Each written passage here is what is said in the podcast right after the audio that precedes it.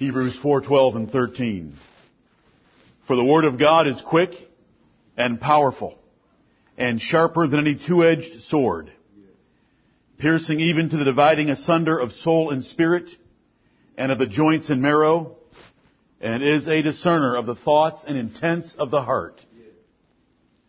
Neither is there any creature that is not manifest in his sight, but all things are naked and opened unto the eyes of him with whom we have to do. Amen.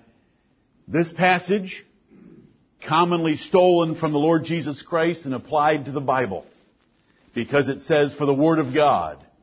And in their simplicity, they look at the words, the Word of God, and forget that the Lord Jesus Christ has as His name the Word of God. And by reading the context of this verse, we understand that it's the Lord Jesus Christ with whom we have to do and before whose eyes all things are naked and opened. He is the discerner of the thoughts and intents of our heart. The Bible discerns nothing. The Bible reveals things about God, but it does not discern. The Lord Jesus Christ discerns and He judges, and we cannot hide anything from Him.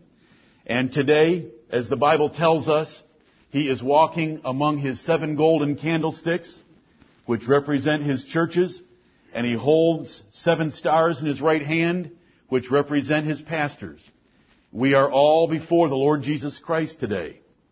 He's examining our fruitfulness. He's examining our sincerity. He's examining our submission to Him and to His Word.